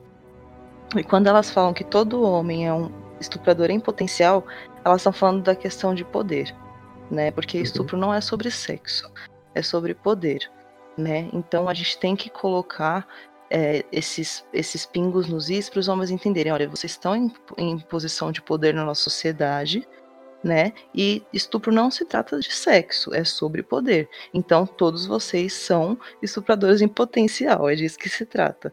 E é por uhum. isso que a uhum. gente fala também que todas as pessoas brancas são racistas em potencial, porque elas se beneficiam, né, de, de, um, de uma estrutura totalmente racista da sociedade e elas podem cometer isso, né? Então elas são privilegiadas, né? Assim como os homens têm essa posição de poder e as feministas falam isso, né? É importante uhum. a gente parar para pensar que o mundo não gira em torno do nosso umbigo, porque senão a gente desvalida a luta, né? Quando a gente fala que todos são em potencial, a gente está falando em números, né? Uhum. Não é só você, o seu amigo, o seu primo, sabe? Você pode ser um ponto fora da curva. Que bom que você seja. É para isso que a gente está, né? Conversando, trabalhando, que você seja um ponto fora da curva. Mas você tem que entender que você faz parte do grupo das pessoas opressoras, das pessoas uhum. que maior parte fazem isso. Né? Existem mulheres também que estupram, existem, entendeu? Mas uhum. a maior parte é de homens heterossexuais, brancos, enfim. Né? Uhum. É, é, é, eu acho que é, não é tão difícil de entender. Eu acho que quando a gente se sente é, afetado por um discurso, a gente tende a se proteger, né? Então, quando os homens eles escutam isso de uma feminista, aí já falam não, que absurdo, né? Não, que absurdo a gente não é assim, eu não sou assim. Você não tem que se defender. Você tem que parar, pensar. Ela tá falando do grupo que é privilegiado pela sociedade ao qual eu faço parte. Uhum. Então, é para mim também, mas não é diretamente para mim. Eu não Sim. tenho que ficar me desculpando no post dela falando que não é assim. Entendeu? Porque se ela tá falando é porque ela sabe, ela vive isso. Né? Eu acho que é basicamente isso. A gente falou mais das feministas, mas eu acho que é um pouco mais fácil para entender quando a gente pega a luta das mulheres brancas, né? Que uhum. querendo uhum. ou não ainda são muito mais privilegiadas que as pessoas negras na sociedade, né? Então a luta das mulheres brancas é muito mais ouvida que a luta das pessoas negras, né? Isso é para você ver, o, movimento feminista branco é mais forte do que o movimento negro, uhum. independente de ser só mulheres ou não, né? Então é bastante Sim. importante. Angela Davis, ela tem um livro que é Mulheres, Raça e Classe, né? Nesse uhum. livro ela fala bastante sobre como as mulheres brancas ajudaram, né, na, na questão de acabar com a com, raci com o racismo não, com a escravidão e tudo mais, né? Porque elas entenderam que para elas poderem começar a querer o direito delas, elas tinham que acabar com uma situação que era mais perversa que a delas. Porque elas estavam trabalhando em fábricas, por exemplo, elas não tinham direito de fazer nada, não podiam fazer nada. Só que aí tinham pessoas que trabalhavam na escravidão, elas estavam em trabalho análogo à escravidão, mas tinham pessoas que ainda estavam na escravidão.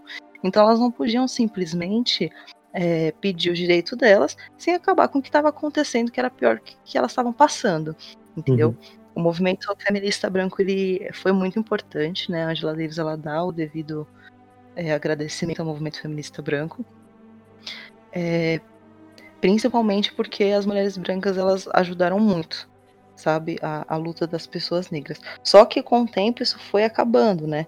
Tanto que aí o movimento feminista se separou, é, teve um movimento feminista negro, né? Porque não estava tendo recorte de, de racial, nem nenhum outro tipo de recorte, né? A questão era nós mulheres brancas sofremos porque a gente não pode trabalhar. Tá, vocês não podem trabalhar, mas as mulheres negras são obrigadas a trabalhar, né? Sim. Olha só que, que estranho, né? Então a gente teve que fazer uma diferenciação e uma separação para poder conseguir achar o nosso espaço, né? Mas inicialmente elas foram importantes, sim, para nossa luta, né? Por isso que a gente tenta não desvalidar o que as mulheres feministas brancas falam, né?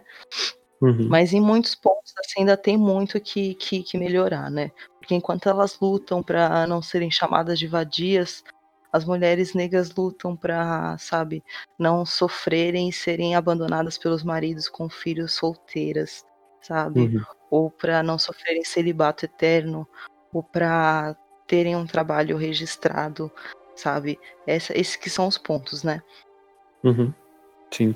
É, vale até o, o exercício, né? A gente, por hora, vai ficar um pouco difícil de fazer isso por causa da quarentena, mas assim que voltar, é importante também fazer esse exercício. Quem estiver nos ouvindo, quando chegar lá no escritório da sua empresa, chegar no, no teu ambiente de trabalho, antes de você sentar na tua mesa, para e olha para as pessoas, olha para quem é que está do seu lado, quem é que está trabalhando com você. E aí você vai conseguir entender mais ou menos isso da, da representatividade, né? Você vê quantas Exato. pessoas negras estão em posição de liderança, quantas mulheres negras estão em posição de liderança, por mais, é, por mais desconstruída que seja a tua empresa. Né? A gente tem empresas que falam abertamente isso com, com, com os funcionários, que dão palestras, que dão espaço para os funcionários falarem.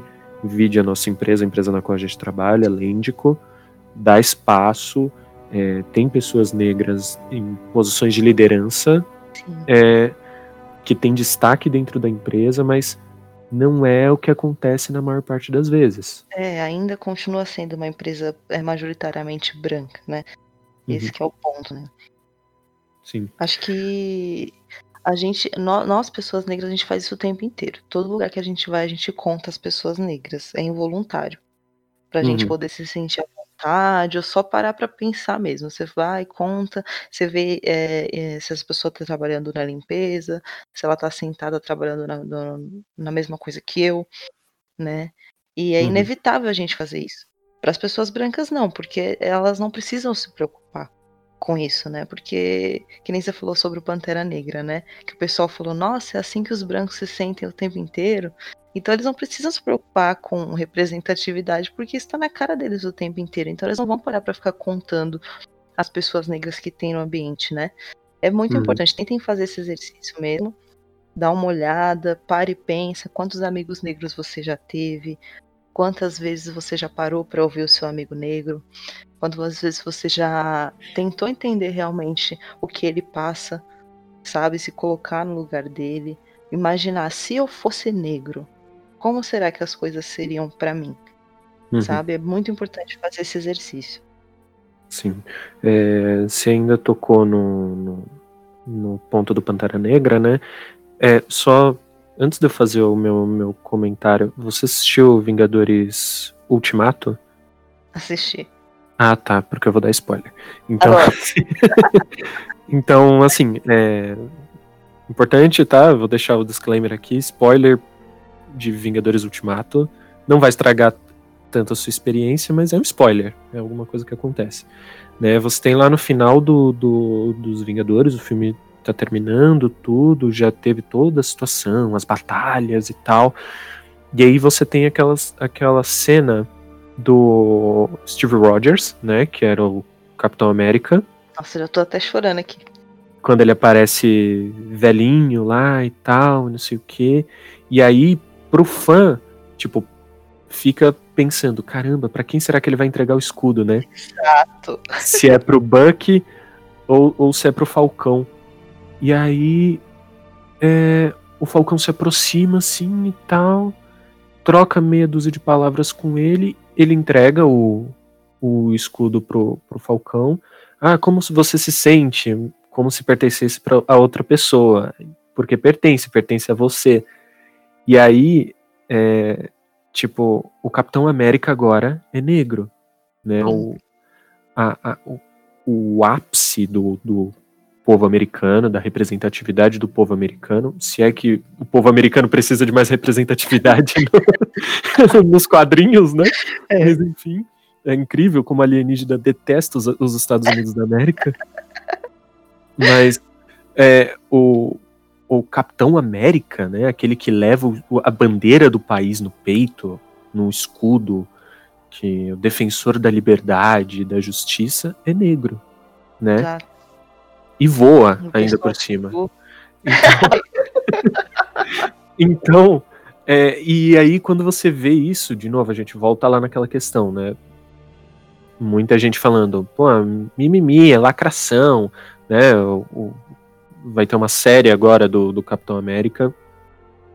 E a galera falando, eu não vou assistir porque é mimimi, porque quem lacra não lucra, porque vai ter lacração na série. Cara, calma.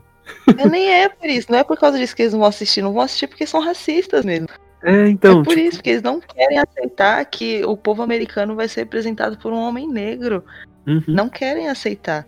E tem uma representatividade maior da América do que uma pessoa negra Pois não, é. não tem, não tem. Sabe, chega a ser. Ele tinha que ser negro mesmo, porto-riquenho, qualquer coisa do tipo, ainda mais na América do Norte, sabe? Você vai colocar uma pessoa Sim. branca caucasiana que nem parece ser americano, que nem era o Steve Rogers. É, Porque aquele homem você podia falar que ele, é, que ele é da Suíça, da Noruega, de qualquer lugar, menos, de qualquer lugar, menos da América. Uhum sabe? Mas é, mas é isso. Ele pode não se parecer com o povo americano, mas ele é branco. Uhum. E ele vai representar. Entendeu? O outro pode se parecer muito, mas ele é negro. Então ele não Sim. vai ser aceito. Eu vi até alguns comentários, porque um tempo depois saiu uma notícia. É, parece que a Marvel não consegue guardar segredo, né? Então vaza um monte de coisa. E aí vazou a foto, e agora eu não vou me lembrar o nome do, do herói, mas é um outro cara branco que por um tempo substituiu o Capitão América, o Steve Rogers nos quadrinhos e tal, e ele apareceu uniformizado, tudo, tipo, dando uma, na série parece que ele tava dando uma entrevista, uma coletiva, uma parada assim. E aí, eu vi muita gente que infelizmente estava fazendo comentários do tipo, porque ele tava com o escudo, né, do, do Capitão América. E aí muita gente fazendo comentários do tipo, é, finalmente o Capitão América vai voltar. Não, amigo, peraí. Não é que o Capitão América vai voltar. Nós já temos um Capitão América, né? Vamos lá, o Falcão se tornou o Capitão América. Ele mudou o nome, não é mais Falcão, é Capitão América, não é Falcão América, é Capitão América. Ele é o Capitão América, né? A gente vai entender na série qual é o plot que eles vão utilizar. Eu espero que, que eles mantenham ele como Capitão América, né? Que eles não mudem para esse cara, que mantenham essa, essa, essa, representatividade, esse, esse plot da história que foi muito interessante e que eles têm muita coisa para explorar, muita coisa para falar, uhum. que é o que eu acredito que a Marvel vai fazer, mas olha o fã o que tá falando. Olha o fã. olha o, fã. o problema é o fã. É. Pô, a, Pô, a, a, Marvel é muito legal. Uma vez um amigo meu falou assim que Jesus parecia ser um cara muito legal, mas o que estragava era o fã-clube. Tipo, mas é isso mesmo, o que estraga é o fandom, né? Fandom. É, fandom. Ai, Nossa. Fandom. Não é fácil, não é fácil. Eu, quando eu vi aquela, aquela cena, eu falei, gente, os Estados Unidos está caminhando direito. sabe? Uhum. A Marvel tá indo direito, sabe? Eu acho que o Stan, é o Stan Lee, né? Que é o, o diretor, que era o diretor. É, o Stan Lee, ele era. era é, ele foi por muito tempo diretor, praticamente dono da Marvel. Ele produziu é, muita coisa lá. Então ele com certeza ia ficar super orgulhoso disso, sabe? Que aconteceu de estarem uhum. passando. É, até porque a gente tá num momento em que as pessoas negras estão se fortalecendo, eles não podem deixar um cara daquele jeito que nem o Capitão América. Chega a ser ridículo. Chega a ser é, ofensivo pra gente. Sabe? Sim. Já é ofensivo eles só se considerarem América América do Norte. Né? É. Estados Unidos é, é América, já esqueceram é. a gente. Né? Pois é. Mas ok. É agora nos, nos Estados Unidos, onde tem um monte de gente negra um monte de porto-riquenho, uma mistura absurda, tão grande quanto aqui, eles me colocam um homem da, com aquele fenótipo, sabe? É só porque ele é passável pela sociedade, porque ele é padrão. Uhum. Ele é um ótimo ator, o, o, não me lembro o nome dele. O Chris Evans. ele é um ótimo. Isso, o Chris Evans fez vários filmes ótimos, sabe? Mas assim, foi um ótimo Capitão América. Mas a gente tem que começar a olhar para a realidade, né? Pô, Capitão América, um cara branco daquele, de olho verde tudo, azul, sei uhum. lá. Sabe? Você vê que aquela pessoa ela, ela pode ter nascido na América, mas os pais dele não. É, você vê que agora o, o, é, o Anthony Mack é o, é o, Capitão América e tudo. É, então eu vi, eu vi até um, uma tirinha, vou abrir um parênteses aqui, mas eu vi uma tirinha eu não lembro agora quem que é o artista. Se você estiver ouvindo isso, espero que esteja, me perdoa. Mas era uma tirinha fantástica que o Capitão América chegava, atendia o telefone assim, aí a pessoa falava: "Ah, não, alienígenas estão atacando a Cuba, não sei o quê". Aí ele dá uma olhada atrás dele, tem um mapa e aí tem todo o continente americano assim, né? Englobando a América do Sul. Aí depois ele o, no próxima tirinha ele atendendo o telefone falando: "O Capitão Estados Unidos, boa tarde". tipo, é muito louco. Mas Bom, é isso, Capitão Estados Unidos. é, deveria ser Capitão Estados Unidos, né? É. Bom, o que importa é que o, o, Sam Wilson agora é o Capitão América. E... Entendeu? Aceitem. É, que menos. Quer você queira, quer não, o Sam Wilson é o Capitão América agora e, e ele vai ser um, um excelente Capitão América. Vai, com certeza. Inclusive, com certeza vai. Sim, inclusive o, o Anthony Mack, que é o, o autor que. O autor não, né? Autor é, é complicado. O ator, ele falou que ele não sabia, até o momento da gravação, se não me engano. Sério? É, que ele seria o Capitão América, o novo Capitão América. Porque Nossa, na cabeça dele. Imagina. É, porque na cabeça dele tava muito claro que o, o, o outro cara, o Buck, o, né, o Soldado Invernal, iria ser, iria receber o, cap, o escudo do Capitão América. Já aconteceu as duas situações nos quadrinhos, né? Mas o que tinha uma galera pedindo para que o Buck se tornasse o Capitão América, né? E aí, mas, mas não foi.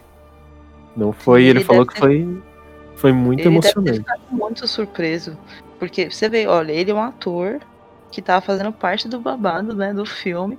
Uhum. Até ele não imaginava porque ele é negro. Uhum. Simplesmente porque ele é negro. Porque por que, que o Buck ia se tornar o Capitão América? Ele o é muito mais. Tem muito mais a ver. Sim, Só porque cara... ele era amigo. Não, o, você vê, né? O Sam Wilson era militar, tava ali lutando com o Steve Rogers e tudo. Tá certo que o Buck fez isso em 45 lá e tal, mas é, beleza, o cara foi vilão até pouco tempo aí atrás, com lavagem cerebral ou não. É, foi.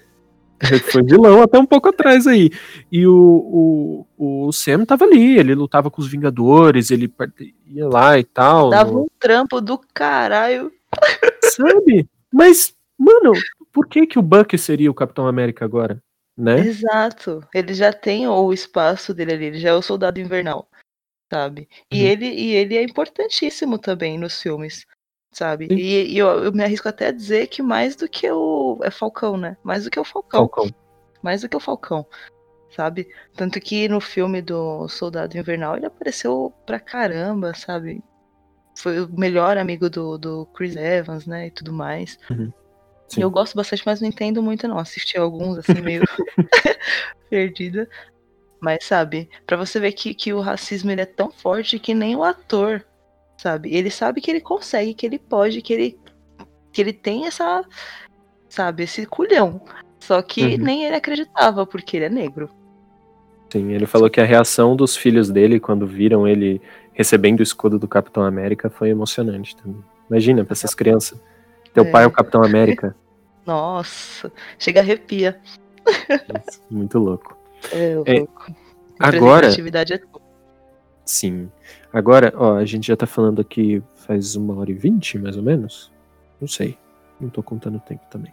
Mas assim, é, acho que para fechar, a gente pode colocar aqui, fazer um compiladinho de é, bons, hábitos, bons hábitos, né? Que é, a gente pode ter, principalmente é, nós brancos podemos ter para é, diminuir e reprimir o racismo ao invés de corroborar com ele, né? Coisas que a gente pode fazer quando a gente se depara com uma situação racista e coisas que a gente pode fazer para tirar o racismo do nosso dia, né? Porque não é deixando de falar sobre isso que o racismo vai deixar de existir. Né? A gente tem que escancarar o problema e, sabe? É. É, desculpa quem, quem concorda com, com, com essa. Freeman. É, com, desculpa, Morgan Freeman. Eu adoro você, cara, mas.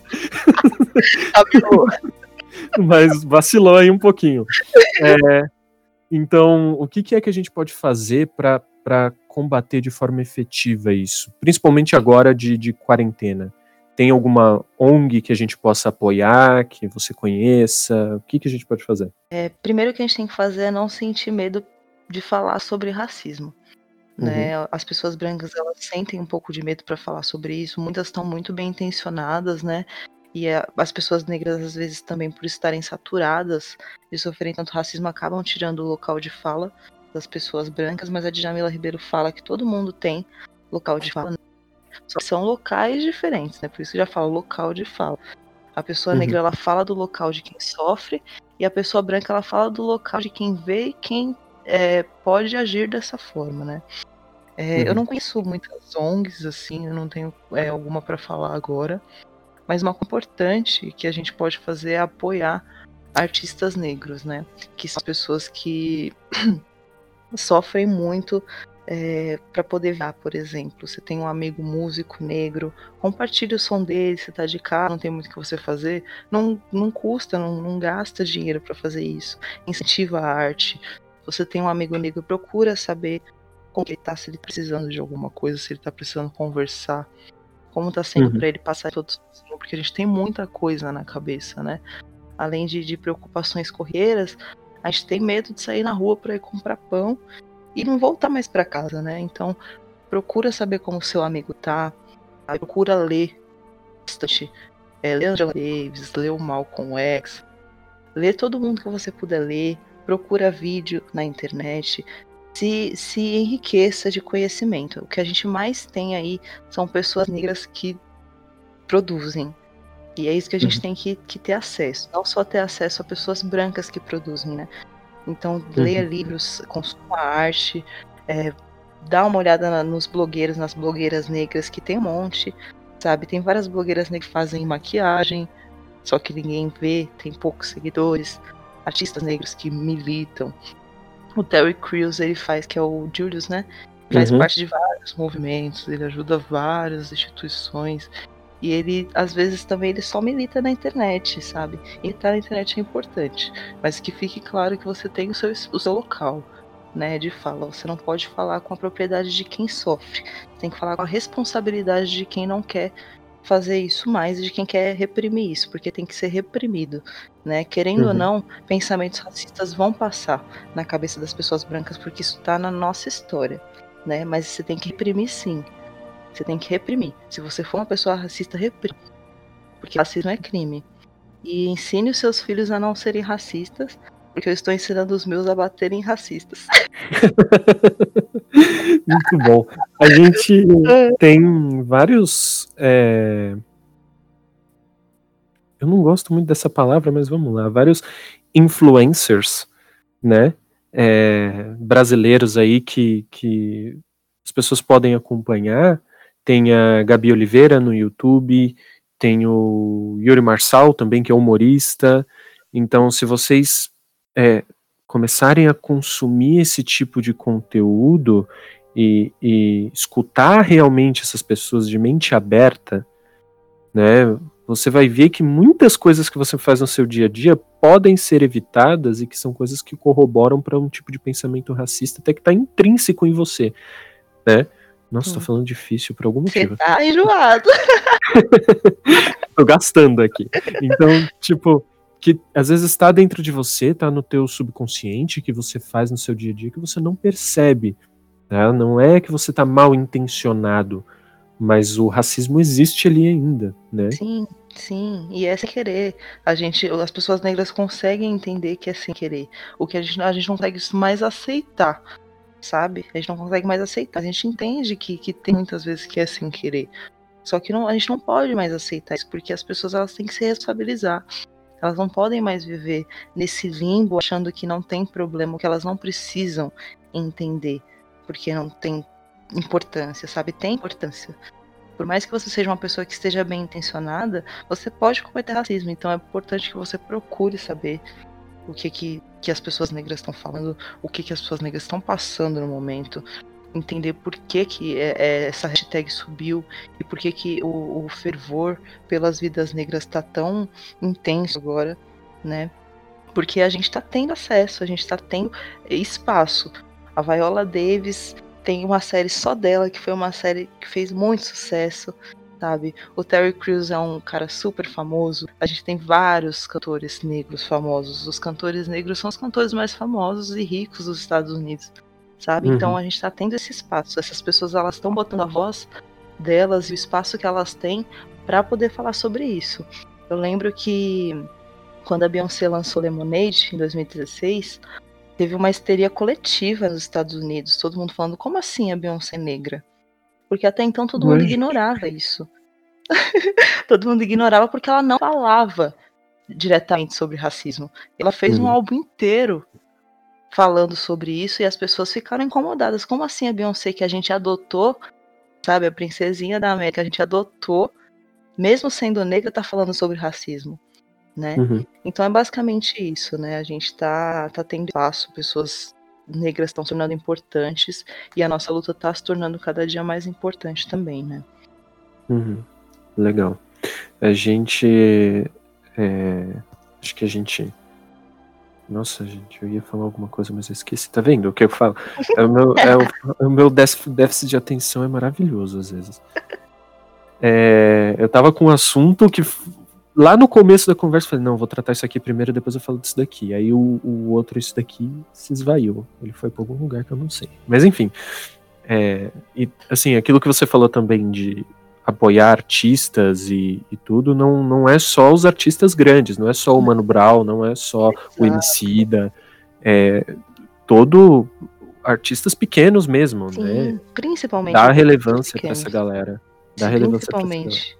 Principalmente os artistas pequenos, né? Porque quando, a, a, por exemplo, a Beyoncé, quando ela chegou no ápice, todo mundo apoiava e tudo mais, mas e antes, né? Quando ela não era uma pessoa tão famosa né? Isso tem vários artistas. Aqui no Brasil também a gente tem um monte de artista. O que mais tem nas quebradas, né? São artistas, uhum. né?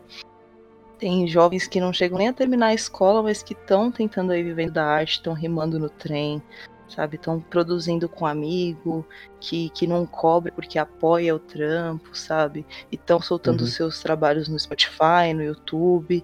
E é só compartilhar, sabe? Dar lá um view, dar um like, dar uma incentivada, porque a gente pensa o tempo inteiro em desistir. Sabe? Uhum. O tempo inteiro a gente tá com essa coisa de não, não tô fazendo o que é certo, eu não vou conseguir é, me sustentar dessa forma, eu vou desistir do meu sonho. E a arte é o que mantém a gente vivo, né? Querendo uhum. ou não, uhum. para pro, os artistas. Para todo mundo, acho que na verdade ninguém consegue viver sem ter arte, mesmo quem não crie arte. Uhum. Então acho que é muito importante você dar visibilidade para artistas menores que estão em processo de construção, apoiar, incentivar, sabe? Porque é, a gente vive nesse processo constante de autossabotagem. Uhum. Até às vezes um, um. Uma vez eu tava. É, é outro outro campo, né? Mas eu acompanho vários podcasts, tudo sobre viciado nisso. E aí, um dos, dos podcasts que eu acompanho, que foi um dos primeiros do, do país e tudo, eles. que é o pessoal do Jovem Nerd, que eu recomendo pra caramba. É, eles falaram que no começo, né, por mais que eles tinham algumas palavras de incentivo, o que mais ficava gravado na, na, na, mente deles era quando vinha algum tipo de comentário detonando o conteúdo que eles estavam produzindo. Que às vezes você produz com. O cara produz com carinho, ele produz com atenção, ele faz porque ele gosta, e aí ele posta no, no YouTube, que seja, ou no, no Spotify da vida, e recebe tanto hate, tanto comentário odioso. Então, quanto mais. E, e, eles não são negros, né? Então, imagina. É. Quanto, quanto, mais, tipo, deixa um comentário positivo lá, deixa um, um incentivo pro cara. Né? Ou mesmo se você não tiver gostado, né? Porque pode ser que a arte da pessoa não seja boa. Você não precisa uhum. mentir, é só não ir lá botar discurso de ódio, sabe? Não Sim, precisa exato. fazer isso. Né? Pra diminuir a autoestima das pessoas, sabe? Eu acho que a gente. Porque tudo na vida é, é processo né? É, é treino. Então a pessoa pode não fazer o que ela está fazendo agora muito bem, mas se ela treinar, ela vai alcançar a, uma chegar mais perto da perfeição, né? Então é tudo uma questão de tempo e incentivo. Se você não desiste dos seus sonhos, se você tem quem te apoie, sabe quem acredita em você, fica muito mais fácil.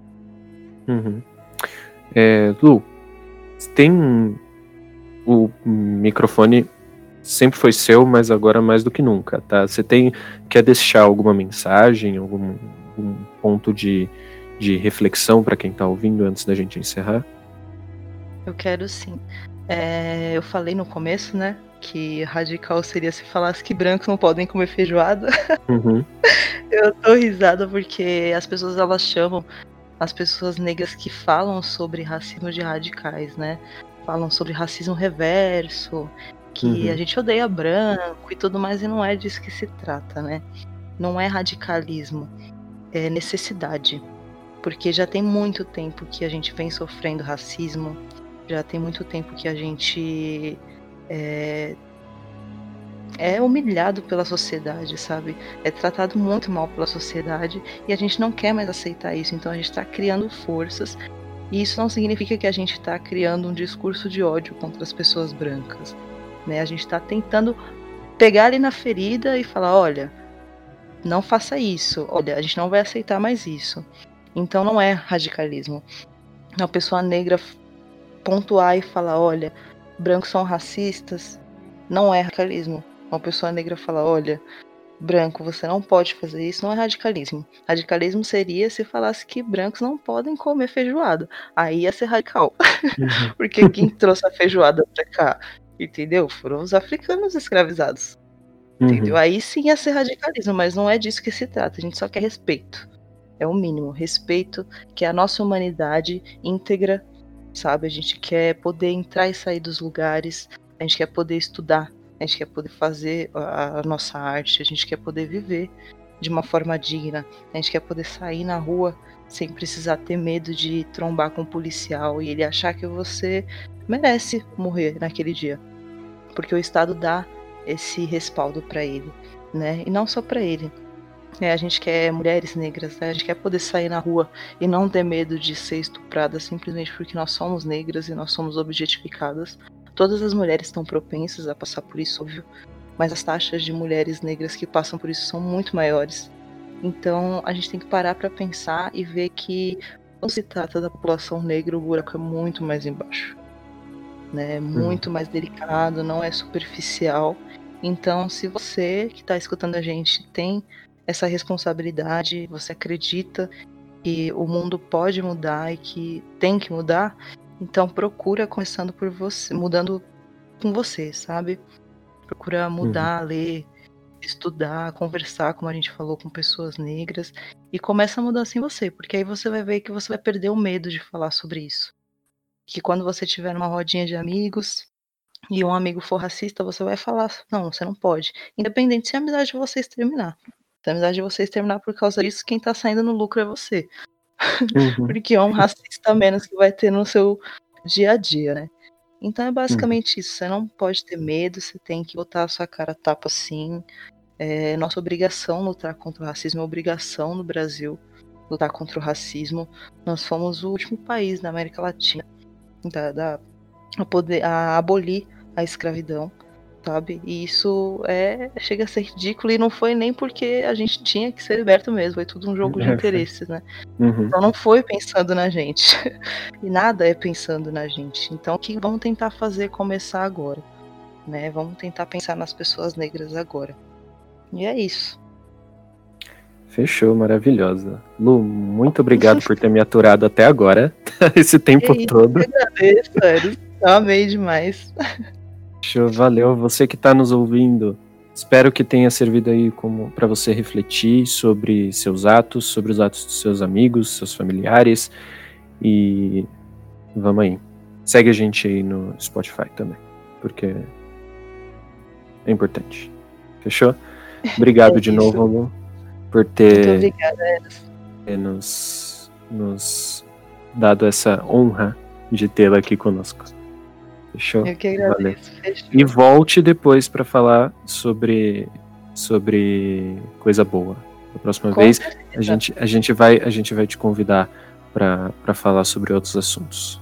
Beleza, estarei sempre disponível. Muito obrigado, viu? Valeu. Que isso.